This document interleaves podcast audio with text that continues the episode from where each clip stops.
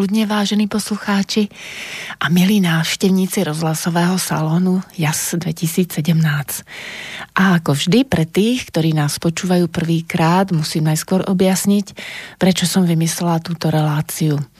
Tým, ktorí nás počúvajú už niekoľký raz, ďakujem za priazeň. Náš salón vznikol v roku 2017 ako súčasť vernisáží, najskôr s mojimi obrazmi, potom aj s obrazmi mojich priateľov. Program vernisáží vymýšľam tak, aby sa ľudia stretávali pri príležitosti otvorenia výstavy obrazov, no najmä, aby sa potešili krásnym umením. Krásne umenie je podľa mňa umenie, ktoré ľudí povznáša a inšpiruje nielen v danú chvíľu prežitku, ale osloví ich dušu a ducha na ďalšie, hlavne bežné dni. A skratka JAS je zložená zo začiatočných písmen môjho mena Janka Andiel Šustrová. Som učiteľka, umelkyňa, výtvarníčka a ďakujem Slobodnému vysielaču Banská Bystrica, že môžeme Salón JAS preniesť aj na inú platformu, rozhlasovú. Poďakovanie patrí nielen slobodnému vysielaču, ale aj ľuďom, z ktorých príspevkov vysielač môže byť nezávislé médium. Keby ste nám chceli niečo napísať, tak môžete na mailovú adresu studiozavináč slobodnývysielac.sk Umenie mi a čas. To sú príbehy zaujímavých ľudí, ktorí nás majú nielen pobaviť, ale tak ako na vernisážach aj inšpirovať a podnietiť, plniť si sny. Nečakať, až bude vhodná chvíľa, až budeme mať čas, až, až, ale začať si plniť sny čo najskôr. To znamená tvoriť si svoj svet a u nás je to svet umenia, krásneho umenia. A vnímam, že je fajn, že máme náš salón, aby sme vás inšpirovali k tomu, aby ste si vlastný salón chvíle s krásnym umením vytvárali aj sami alebo s priateľmi. A obyčajne na tomto mieste relácie zaznie, že si pustíme prvú skladbu.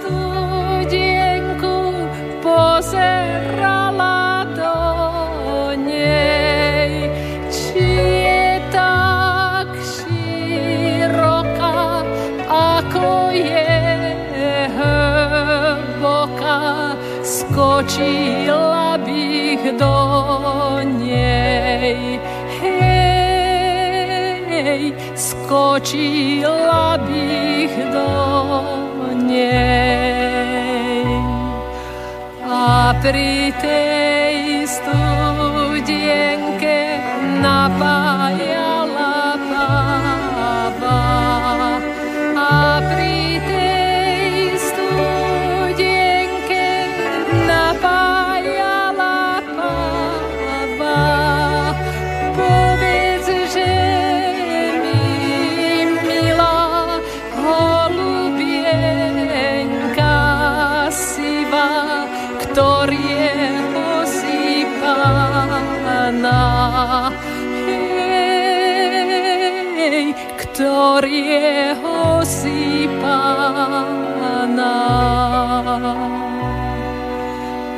A ja ti nepoviem, lebo sama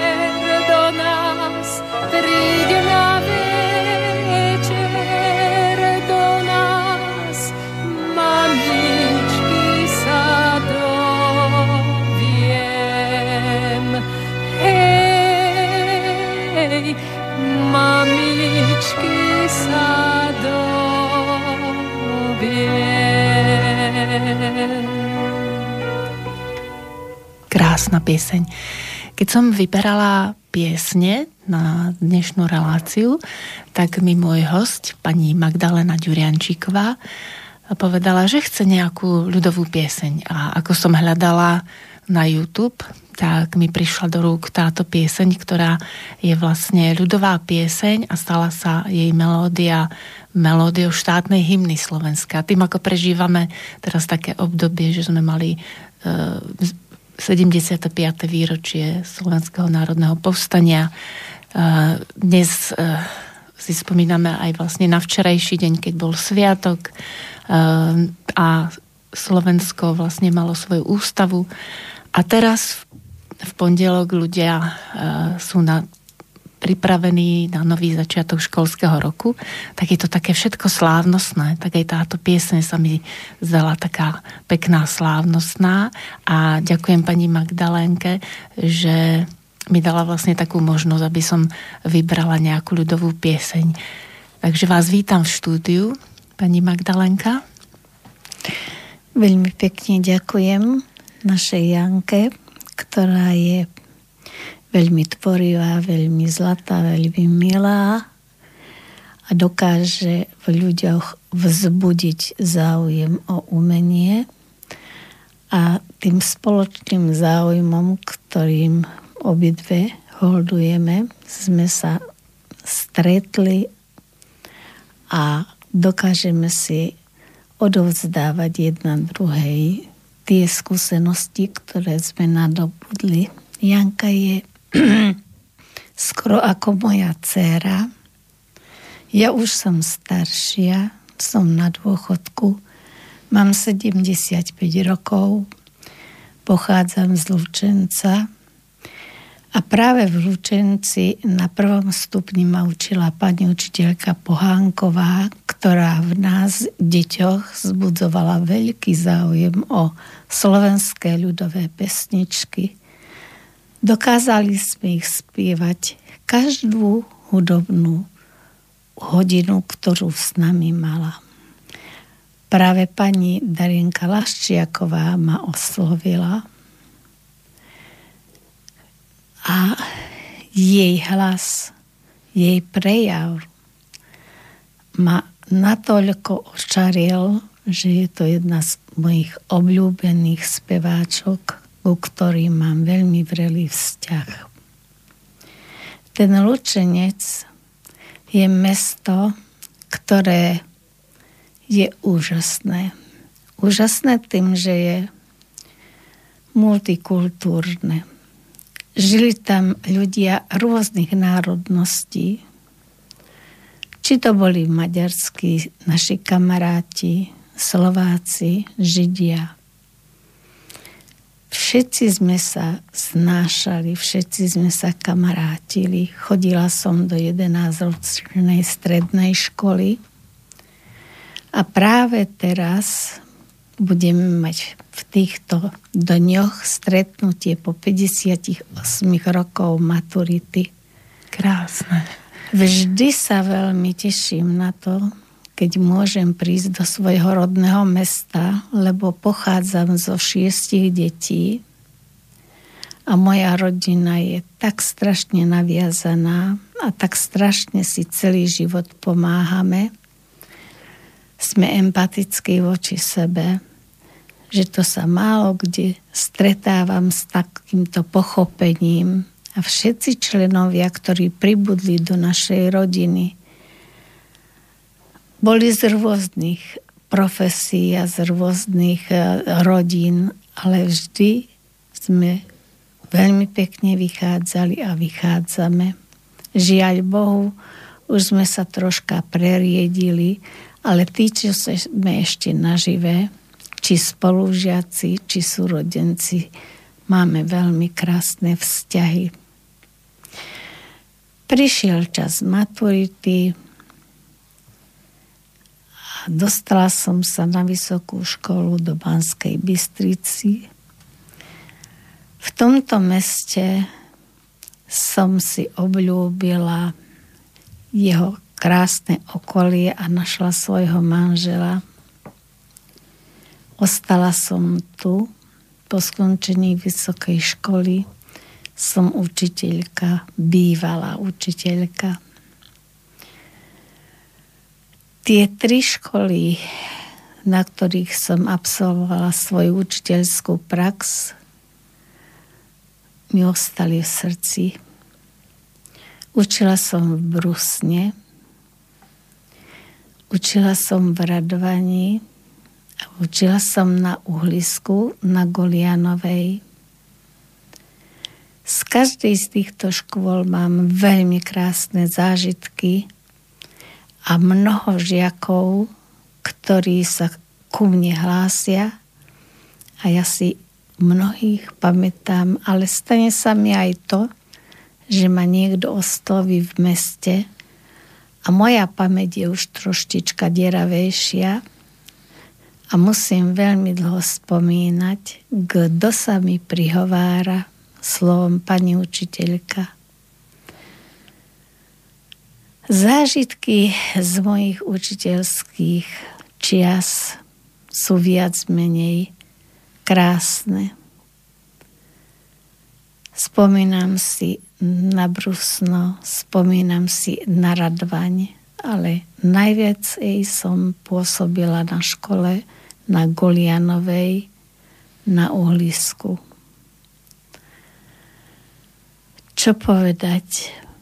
Žiaci moji, naši, ktorých sme učili, sú v mnohom už tak popredu, že nás bývalých učiteľov popredskakovali.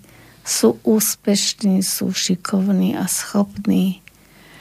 A to je naša vizitka a naše veľmi dobré zážitky, keď dokážeme s nimi hovoriť o tom, ako sme sa medzi sebou rešpektovali a aký sme boli voči sebe úprimní a dobrí. Je pravdou, že my, starí učitelia, máme kadejaké zážitky, ale tie smutné, tie sa podeliť niekde nenávratne a tie šťastné nám zostávajú navždy v pamäti. Navždy v pamäti, keď vidíme, aký úspešní sú naši žiaci v živote. Či už na športovom poli, alebo v spoločenskom živote. Sme hrdí, keď počujeme mená Orsák, Hanzuš, Darorusnák a ďalší a ďalší lyžiari Procházkova a Lenka. A hovoríme si, akí boli zlatí, aké boli vtipné tie naše deti. A dokázali v živote veľmi veľa. A sme hrdí na nich. Máme riaditeľov škôl. Máme umelcov máme športovcov a máme úžasné vedenie školy na Golianovej, kde nás dôchodcov každý rok pozývajú na spoločné posedenie. A vďaka našim bývalým žiakom, ktorí teraz pôsobia na našej škole a dokážu nám také stretnutia urobiť, že tak ako oni, aj my sa tešíme, že sme ešte tu a že môžeme vidieť, ako tá naša škola rastie, ako sa rozvíja, aké obrovské úspechy dosahujú naši bývalí žiaci vo funkciách pánov, riaditeľov, učiteľov, lekárov, právnikov a iných spoločensky veľmi užitočných ľudí, napríklad Marian Jasík v environmentálnej oblasti pôsobí v celoslovenskom stredisku. Je to taký odbor, ktorý naozaj zaujíma všetkých ľudí, ktorí majú dobrú vôľu, aby sa niečo zmenilo v našej krajine. No a športovci, tým fandíme, držíme palce pri každom zápase, kdekoľvek vo svete fungovali a fungujú. Sú veľmi ochotní, keď prídeme na nejakú oslavu, prídu aj oni a tiež sa s nami rozprávajú. Teraz na dôchodku mám život pokojný, pestrý, teším sa zo svojich detí, zo svojich vnúčatiek. A pokiaľ mi to sily dovolia, venujem sa aj trocha výtvarnému umeniu. Rada chodím na koncerty, pretože moja dcera učí na ľudovej škole umenia – a nech nechávam si prejsť také nádherné posedenia v koncertných sálach, kde účinkujú malé deti, kde vidím tú ochotu rodičov a detí venovať sa umeniu. Nie len umeniu výtvarnému, ale aj umeniu hudobnému mám dobrý pocit, že som súčasťou tejto komunity a že môžem stretávať ľudí s podobnými záujmami a môžem sa tešiť z umeleckých diel, hudobných, výtvarných, galerijných čo povedať na taký menší záver. Deti, ktoré som učila, majú asi bohaté skúsenosti z umenia, pretože nikdy sme nezabudli chodiť po exkurziách po Slovensku.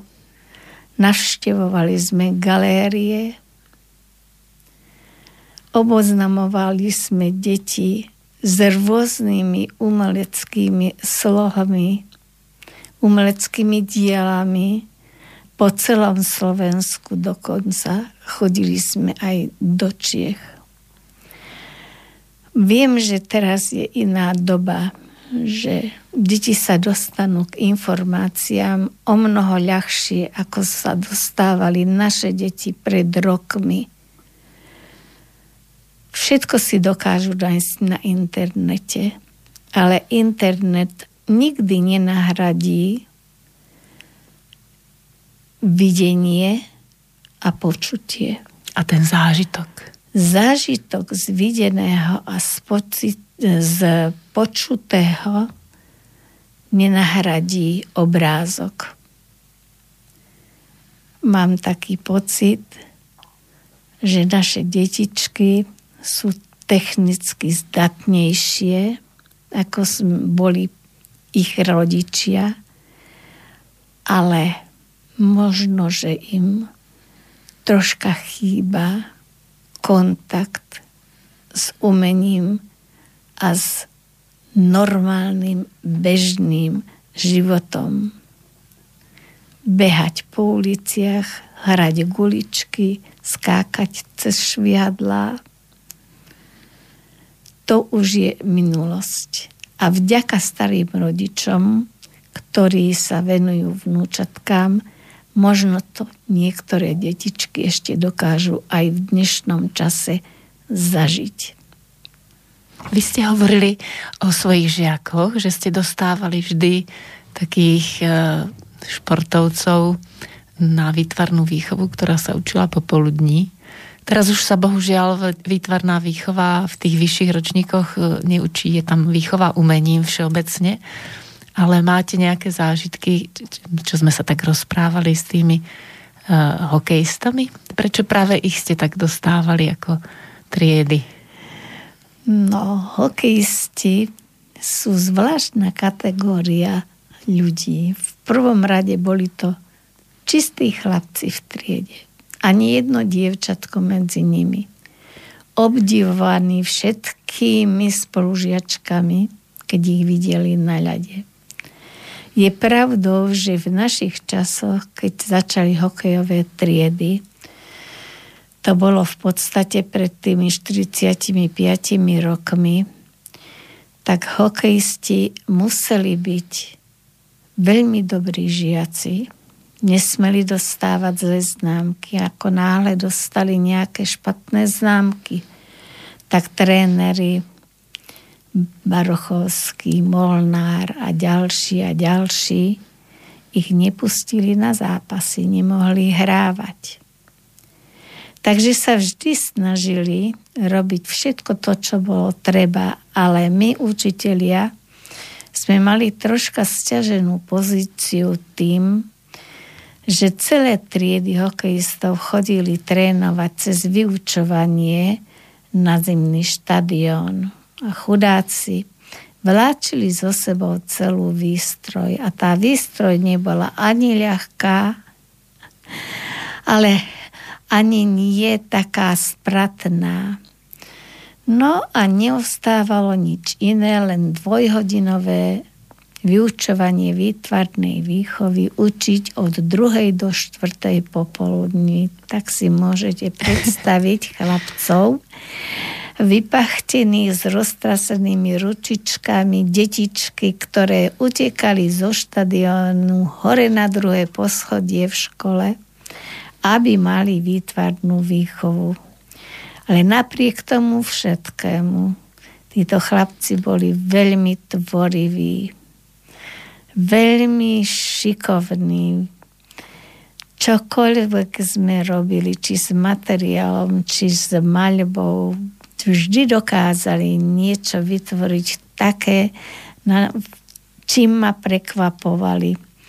A je pravdou to, že nikdy som žiaden výkres ani výtvor dieťaťa neroztrhal. Každý bol svojský. Či to boli hokejisti, či to boli lyžiari, či to boli iní žiaci, ktorí chodili na výtvarnú výchovu. A v posledných rokoch mojho pôsobenia som si pomáhala tým, že keď som videla, že sú unavení, tak som im na magnetofóne prehrávala ezoterickú muziku. Ja to ešte... A pri tej ezoterickej mm. muzike mala som veľmi krásne nahraté pásky, sa ukludnili a veľmi, veľmi pekne robili. Niekedy im to išlo na nervy, pretože tá ezoterická muzika a ich temperament bol teda akože v rozpore, ale skutočne boli momenty, keď si tak krásne oddychli a krásne pracovali. Takže vlastne ste v nich zasiali tú lásku k umeniu, že dneska sa tvrdí, že to umenie nie je až také dôležité na niektorých školách, ako vravím, sa neučí ani výtvarná, ani hudobná výchova, hlavne v 8. 9. ročníku, ale pre rozvoj osobnosti, aby ten človek si bol istý sám sebou aj v iných oblastiach, tak myslím, že je to dôležité, ako sa pozeráte vy na to. Viete čo, ja sa pozerám na to asi takto. Boli obdobia, keď sme známkovali výchovy. Mala som pána riaditeľa, ktorý bol úžasný človek a ten tvrdil, že peťku z telesnej výchovy nemôže dostať žiak len preto, že dokáže chodiť. A peťku z výtvarnej výchovy, hoci bolo podstupňové akože hodnotenie prác, nemôže dostať žiadne dieťa, pretože každá čiara, ktorá sa položí na výkres, každá čiara má svoj zmysel. A akýkoľvek výtvor, či je to šikovný, či je to nešikovný výtvor, je to výtvor toho jedinca, ktorý položí na papier niečo zo svojich myšlienok. A preto som veľmi, veľmi vítala obdobie, keď bola možnosť prestať známkovať výchovy. Boli školy, ktoré na to pristali hneď a boli školy, kde tá možnosť bola, ale ju nevyužili. A myslím si, že dostať z výtvarnej trojku, štvorku je smutné. Lebo nie vždy každý má to nadanie na kreslenie. Áno. Niekto má úžasnú fantáziu, je zručný pracovne, fyzicky, ale nedokáže na papier položiť nič, tak ako niekto nedokáže krásne písať. Jeho ja to nedokáže krásne ukladať ako perličku k perličke písmenka a to isté je aj vo výtvarnom umení. Sú ľudia, ktorí krásne spievajú a pritom nepoznajú noty. Sú ľudia, ktorí chytia do ruky štetec a namalujú všetko tak, ako vidia. A sú ľudia, ktorí chytia do ruky štetec alebo cerusku a majú to, čo je v nich, čo cítia. Nie to, čo oni vidia, ale čo cítia, čo ide z ich duše, z ich vnútra. A toto si treba vo výtvarnom umení ceniť. Bola som prekvapená, keď sme chodievali na Bienále, na exkurzie do Bratislavy a detská mi povedali, pani učiteľka, ve to je nič, tam sú 3-4 čiary a to je obraz a vystavený obraz. Alebo tomuto vôbec nerozumieme, najmä modernému umeniu. A ja hovorím, deti moje, možno, že pre vás to nie je umenie, ale umenie je to, že ten, ktorý to položil na ten papier, nakreslil alebo otlačil niečo, vymyslel tú vec a vyšlo to z jeho vnútra. My máme fotografický aparát, aby sme dôkladne niečo zobrazili, aby to bolo 100% kedy si sa maľovalo doslova a do písmena len to, čo sme videli v prírode. Veď takí maliari ako Rafael, ako Michelangelo a ďalší a ďalší, tí maľovali skutočnosť, ale pozrime si na Picasa. Picasso bol úžasný umelec. Vedel maľovať prekrásne obrazy ale dokázal vytvoriť nový umelecký sloh, vytvárať kubizmus. Dokázal ho urobiť tak, že ľudia jeho práce obdivujú a začali ho napodobňovať brak a ďalší umelci. Lebo surrealizmus, keď si vezmeme, pointilizmus, to sú všetko nové smery, ktoré vychádzali z ľudí, a ľudia si pomysleli, my chceme tvoriť tak, ako nám to hovorí naše vnútro. A nie vyslovene, vyslovene kopírovať. Takže každý umelec, vytvarník, ktorý tvorí svojím spôsobom a prezentuje sám seba, je veľký človek. No a veľkým človekom bol aj Charles Aznavour, ktorého skladbu o bohémoch som vybrala, lebo vy máte rada Charles Aznavúra, takže si vypočujeme, ako on vidí bohémov. A kto by chcel, tak na YouTube je táto skladba s veľmi pekným videom z Paríža.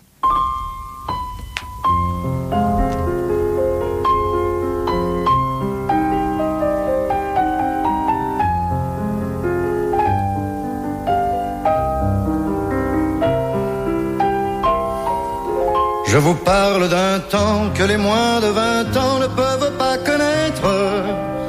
Montmartre en ce temps-là accrochait ses lilas jusque sous nos fenêtres et si l'humble garni qui nous servait de nid ne payait pas de mine. C'est là qu'on s'est connu, moi qui criais famine et toi qui posais nu.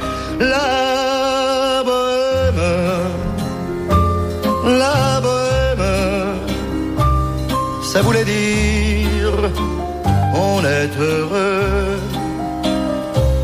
La bohème, la bohème, nous ne mangions qu'un jour sur deux. Dans les cafés voisins, nous étions quelques-uns qui attendions la gloire. Et bien que miséreux, avec le ventre creux, nous ne cessions d'y croire. Et quand quelques bistrots, contre un bon repas chaud, nous prenaient une toile, nous récitions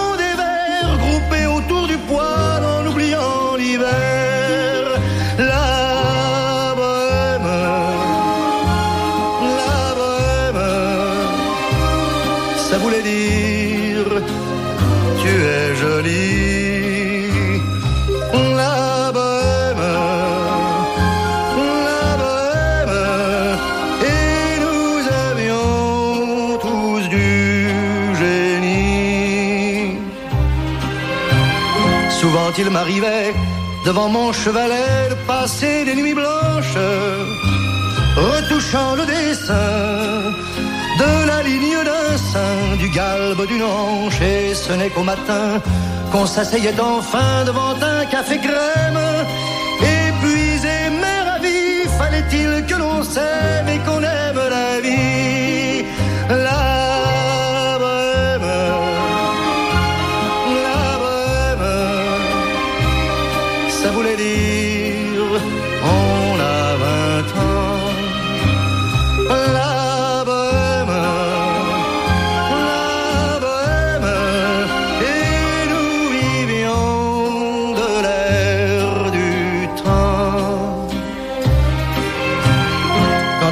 Des jours, je m'en vais faire un tour à mon ancienne adresse, je ne reconnais plus ni les murs, ni les rues qui ont vu ma jeunesse en haut d'un escalier. Je cherche l'atelier dont plus rien ne subsiste.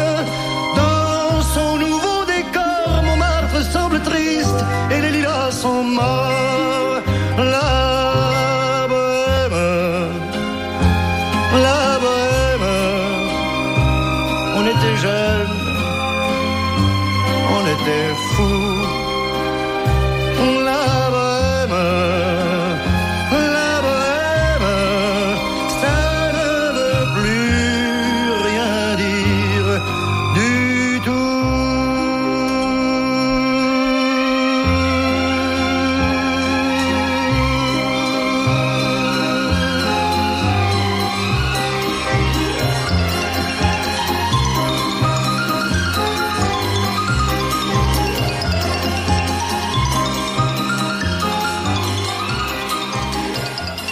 Keď sa povie bohem, tak si väčšina ľudí predstaví e, ľudí, ktorí e, chodia len po krčmách alebo po baroch a e, vlastne tvoria len keď majú určité naladenie. Ja keď som hľadala pieseň, francúzsku pieseň Charles Aznavoura, tak som si práve preto vybrala bohému, aby som mohla niečo k tomu povedať. Našla som to na českom internete, tak vám to prečítam.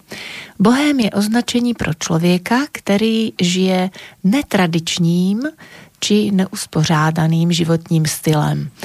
Často je to umělec, malíř, sochař, hudebník, fotograf, herec či literát. Slovo bohém se začalo používat ve Francii v 19. století, kdy se mladí umělci začali masově stěhovat do sousedních uh,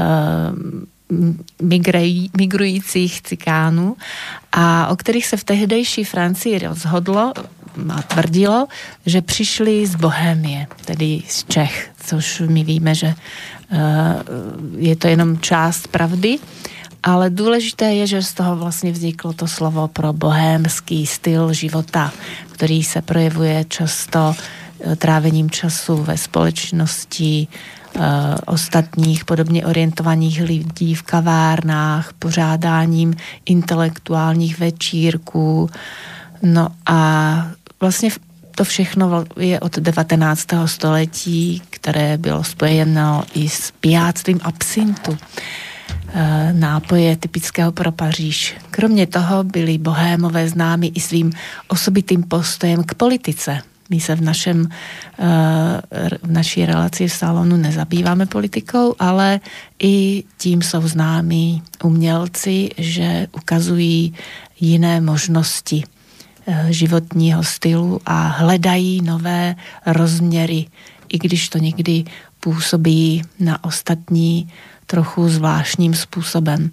A teraz sa vrátim k tomu, čo zažívala pani Magdalena, keď študovala výtvarné umenie spolu s ruštinou, ale možno na ňu ešte bude čas, ale teraz to výtvarné umenie. Ako vás ovplyvnili učitelia na vysokej škole, naši banskobystrickí bohémy?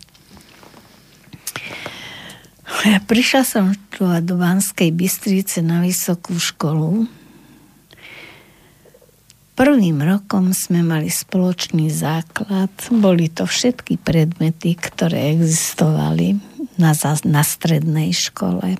Ale v ďalších ročníkoch vysokej školy sme mali akreditácie na rôzne predmety, ktoré sme si mohli vybrať.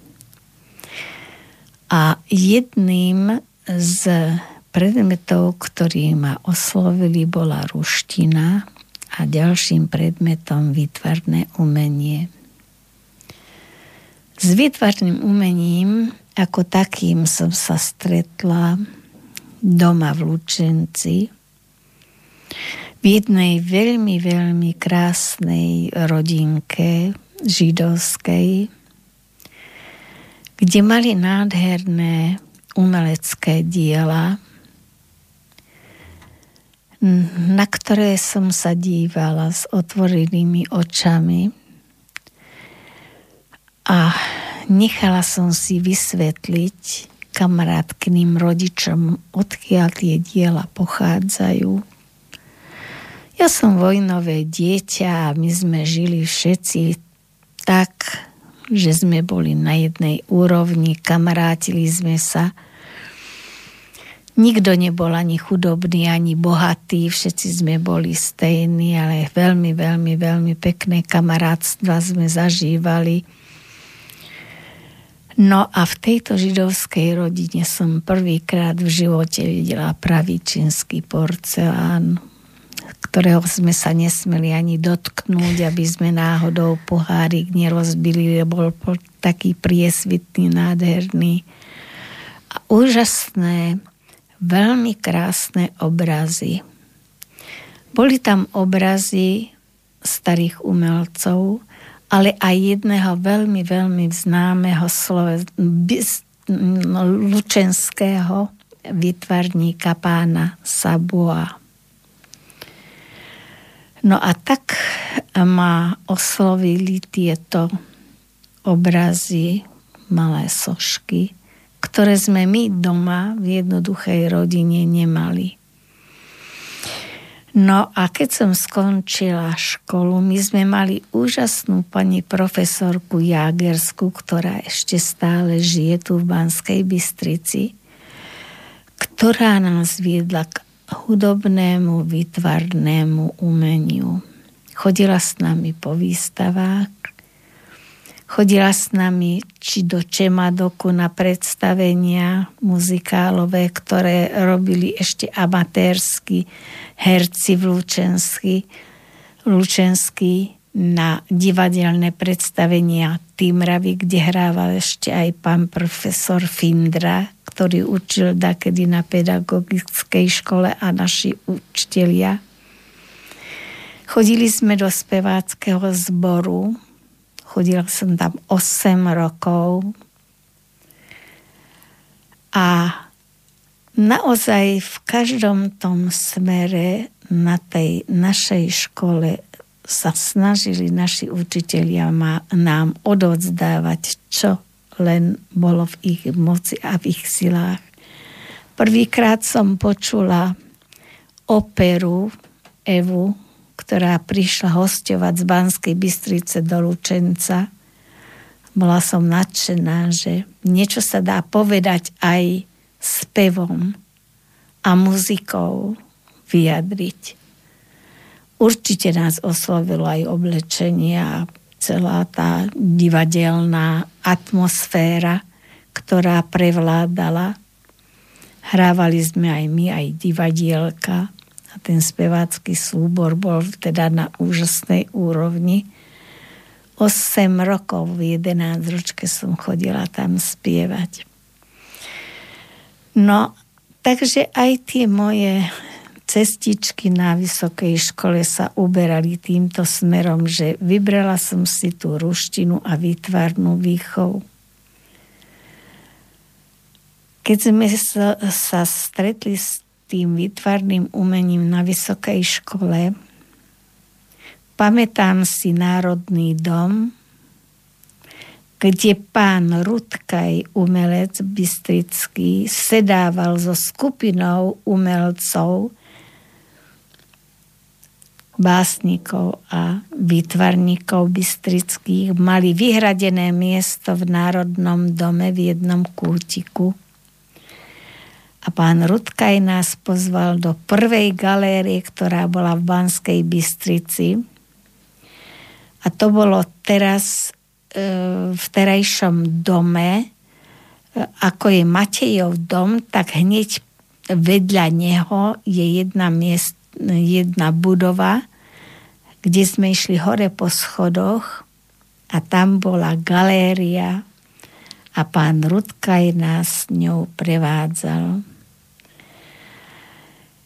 Na výtvarnej sekcii boli úžasní ľudia. Ročníkový vedúci na vysokej škole bol mi pán Štefan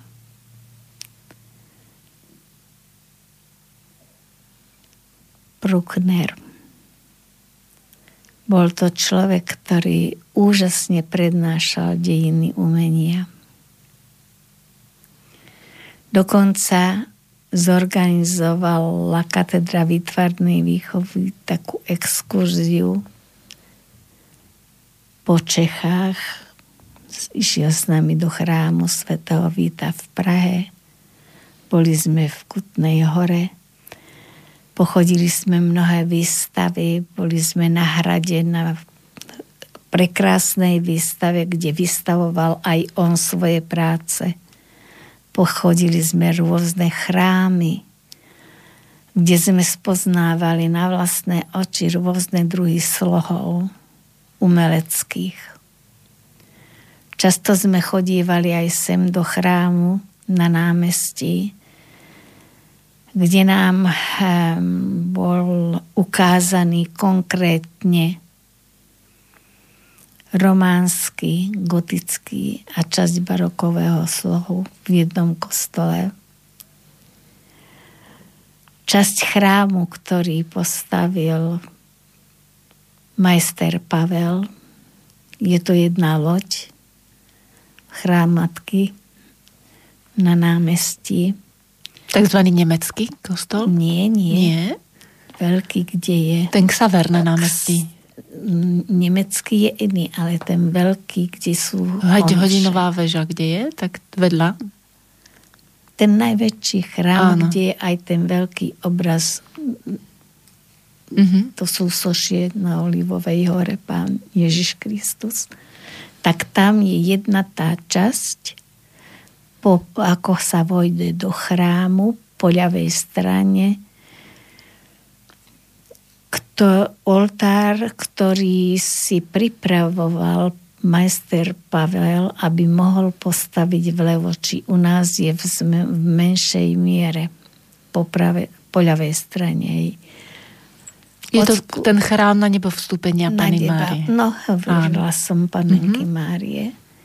No a dlhé roky sme o tom nevedeli ako deti, že tento chrám je zasvetený oltár, oltár v chráme Pavlovi. Áno. Z Levoče, majstrovi. Takže tento pán učiteľ Bruckner s nami prešiel dejiny umenia, ale takým spôsobom, že my sme obdivovali jeho schopnosť vysvetľovať učivo.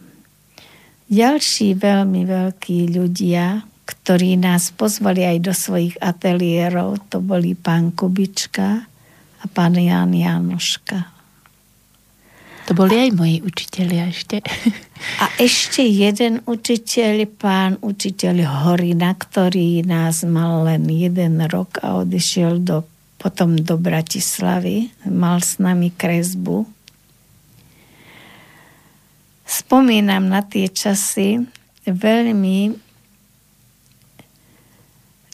ťažko, pretože bola som asi veľmi nerozvážna Čakala som babateno a bolo mi navrhnuté, že môžem prerušiť štúdia a ja som sa rozhodla, že nie. Dieťatko som porodila a po troch týždňoch som nastúpila na vyučovanie do školy. Spolužiačky mi pomáhali v tom, keď boli iné dievčence, ktoré mali iné prednášky ako ja, že mi zabávali dieťa v kočiku pred školou v tom veľkom krásnom parku. Tedy bola pedagogická fakulta vlastne tam, kde je ekonomická. Uh-huh. Tam, kde je teraz ekonomická škola. No a niektoré hodiny som si nahrádzala popoludní keď mi rodina mohla pomôcť byť s malým dieťatkom. Podarilo sa mi všetko. Aj si dieťatko vchovať, aj vychovať, aj školu skončiť bez prerušenia a môžem povedať, že bez jediného opraváku som robila skúšky na termíny. Obdivuhodné. Bolo to dosť veľké zapieranie, ale aj veľká radosť z toho, že som prekonala v podstate v tom čase samu seba. Mala som spolužiačky, ktoré boli veľmi nadané a robili skúšky na druhý, na tretí termín. A ja som sa snažila v rodine dokázať, že aj pánu profesorovi Brucknerovi, že ja tú školu dokončím. Lebo on ma nahováral, aby som ostala doma a prerušila štúdium. Ale mali sme veľmi pekné vzťahy s našimi profesormi, pretože boli e, veľmi, ako by som povedala, prísni, ale ústretoví. A Nerobilo mi problém, keď sme boli v plenéri maľovať, keď sme boli v ateliéroch, trebárs tie sochy, robiť konštrukcie a cápať hlinu a vymiesiť tú hlinu z toho veľkého, z tej veľkej bandasky. To bola nadpozemská robota cápať tou hlinou aby a. bola tvárna, aby bola milá, aby bola príjemná do rúk, aby sme z nieči, niečo z nej mohli vytvoriť. Mám veľmi dobré spomienky na vytvarné umenie, no určite sa to nedá porovnať s dnešnými hodinami výtvarnej výchovy, pretože aj podmienky boli celkom iné, aj možnosti boli iné a aj Ehm, povedala by som tam, takže to výtvarné umenie malo svoj život, ale aj svoj krok. Teraz je to ďaleko, ďaleko vpredu. Teraz sa kombinujú rôzne techniky, rôzne možnosti sú, rôzne materiály. My sme mali drôčik, my sme mali drevo, my sme mali lino, a dokonca aj rydlá sme si robili z dáždnikových výstuží, pretože rydlá sa nedali dostať kúpiť. Mm. A keď sme si potrebovali otlačiť niečo na lise, tak sme nemali tie možnosti, ako sú teraz. Ani množičky neboli, ani nič nebolo. Všetko sme si to pracne museli vyrábať aj rydla, čo sme mali, alebo tie kadiaké nože, s ktorými sme vyrezávali dreva, To všetko bolo tak na kolene robené spolužiakmi alebo našimi priateľmi, našimi partnermi. Takže mali sme iné možnosti ako teraz. Ale vždy sa sme sa snažili, ako by som povedala, inovovať a robiť niečo nové, moderné. No, a mali ste z toho krásny zážitok. Vždy. Zážitok, najväčší zážitok bol z toho, keď sme prišli do škôl a museli sme maľovať plagáty tendenčné na tú dobu, či to bol 1. maj, či to bol 9. maj, október, s SSROčami detí a čo možné tieto súťaže boli. No ale nebolo roku, keby sme neboli niekde uspeli s nejakými výtvarnými prácami, či to bol vesmíročami detí, či to bolo e, výročie nejaké, ku ktorému bolo treba dávať nejaké obrazy. Určite sme mali veľa prác aj na Trenčianskom hrade. Tam bola vernisáž bývala detských výtvarných prác No potom sme obsadzovali rôzne súťaže. Dokonca s kolegynkou Tantošovou, ktorá učila na škole e, na slobodného vysielača, tak sme posielali práce aj do zahraničia na súťaže. Ona bola taká, Rúženka Tantošová bola taká strašne zanietená výtvarnička, ktorá nás na sekciách vytvarnej umenia e, povzbudzovala, aby sme sa nebáli a posielali práce aj do zahraničia na rôzne súťaže. Takže každým rokom sme sa zapájali zo škôl do rôznych súťaží, kde sme obsadzovali miesta. Už nepamätám sa presne na konkrétne na obrázky, ale bolo tých súťaží veľmi veľa a nikdy sme sa nebránili, naša generácia, takej akože aj súťaživosti medzi školami, kto kde, kde uspeje. Boli sme voči sebe také troštička. Pani Zapletalová bola taká... A tá učila mňa vytvarnú výchovu. Tá bola tiež taká aktívna hmm. vytvarnička, takže môžem povedať, že mali sme úspechy No určite aj dnešní naši kolegovia učitelia sa snažia robiť všetko, aby bolo dobre, len my sme mali tú výhodu, že sme dostávali učebné pomôcky od štátu a nemali sme problémy s tým kupovať materiál pre deti, mm. lebo prišlo na školu toľko a toľko tisíc výkresov, prírodných papierov, farieb, štetcov, cerúziek, pasteliek a mohli sme tým deťom dopriať, mm. aby robili s tými materiálmi, ktoré na škole boli. A tie neboli kvalitné. problémy. Mm. A, a mám taký pocit, že boli kvalitné. Ano, aj ano. tie farby boli kvalitné, aj štece, aj všetko. A deti to nemuseli vláčiť sebou. To bola velikánska výhoda. Mm. No a pomaličky sa naša relácia chýli ku koncu, ale ešte by sme si mohli pustiť e, takú jednu pieseň na záver, pretože viac nám toho veľmi nezostane podsta Majakovskému od e, Roba Grigorova. My sme si tých piesní nachystali trošku viac, ale ja som vďačná, že to rozprávanie sa rozbehlo svojim prírodzeným spôsobom. Obyčajne svojim hostom hovorím, scénár je len orientačný. Je dôležité, čo v tej chvíli ľuďom chceme povedať. A pretože e, tá energia začiatku nového školského roku a spomienka na všetky udalosti, ktoré sú okolo nás, nás viedla touto cestou, tak som vďačná, že sme sa porozprávali o dôležitosti umenia v rôznych životných etapách, že naozaj e, umenie nás prevádza od detstva a malo by nás prevádzať aj e, v neskorších rokoch nášho života. A vy sa ešte venujete teda výtvarnému umeniu?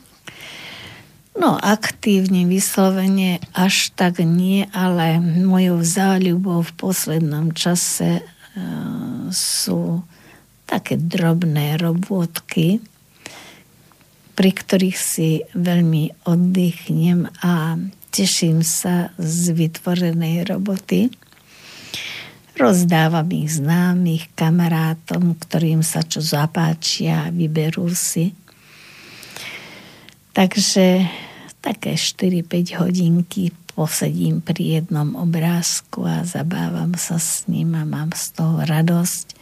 Chodím často do galérie na výstavy a ste hovorili, že aj do záhrady, do toho spoločenského centra nezávislej kultúry. Áno, aj tam chodievam.